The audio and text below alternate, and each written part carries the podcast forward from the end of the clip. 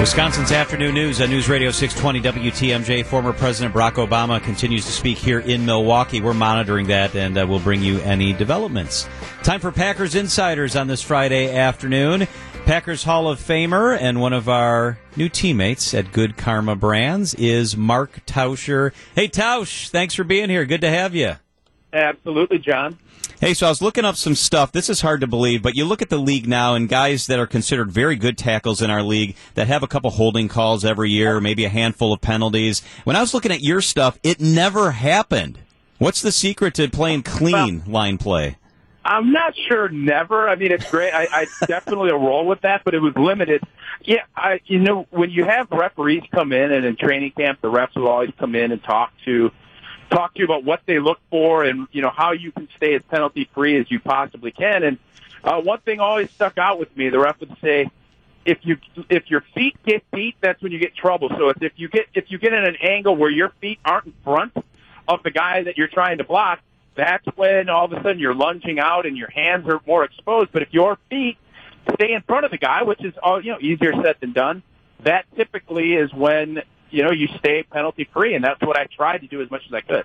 Hey, Mark, I love having you on the show. I want to ask you another offensive line question. So this offensive line, it seems like they're giving Aaron Rodgers a lot of time. The passing game has been up and down, but not for lack of protection, and the running game has been really strong as well. How would you evaluate how this offensive line has played the first quarter of the season?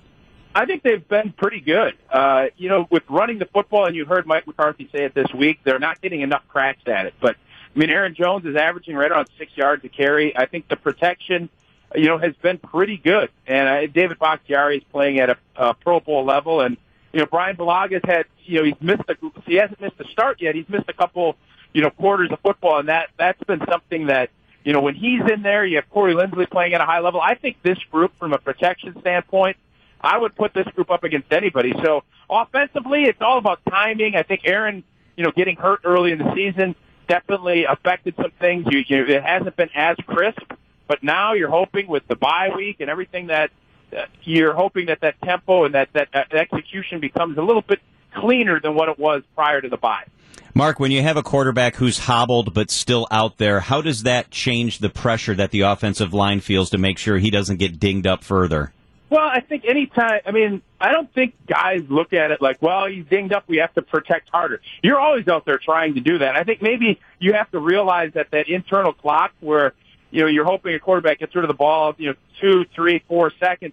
Aaron has always been like 6-10 plays. You have an understanding of when that's going to be the case. But from a mindset standpoint, I don't think offensive linemen have ever sat there and thought, well, he's dinged up, I need to block harder. It's more about he gets out of the pocket. Maybe now you realize he's not going to do as much stuff getting out of the pocket, but that's all just based on feel. On you can tell when the eyes of a defensive lineman start going in a different direction. You hear the crowd.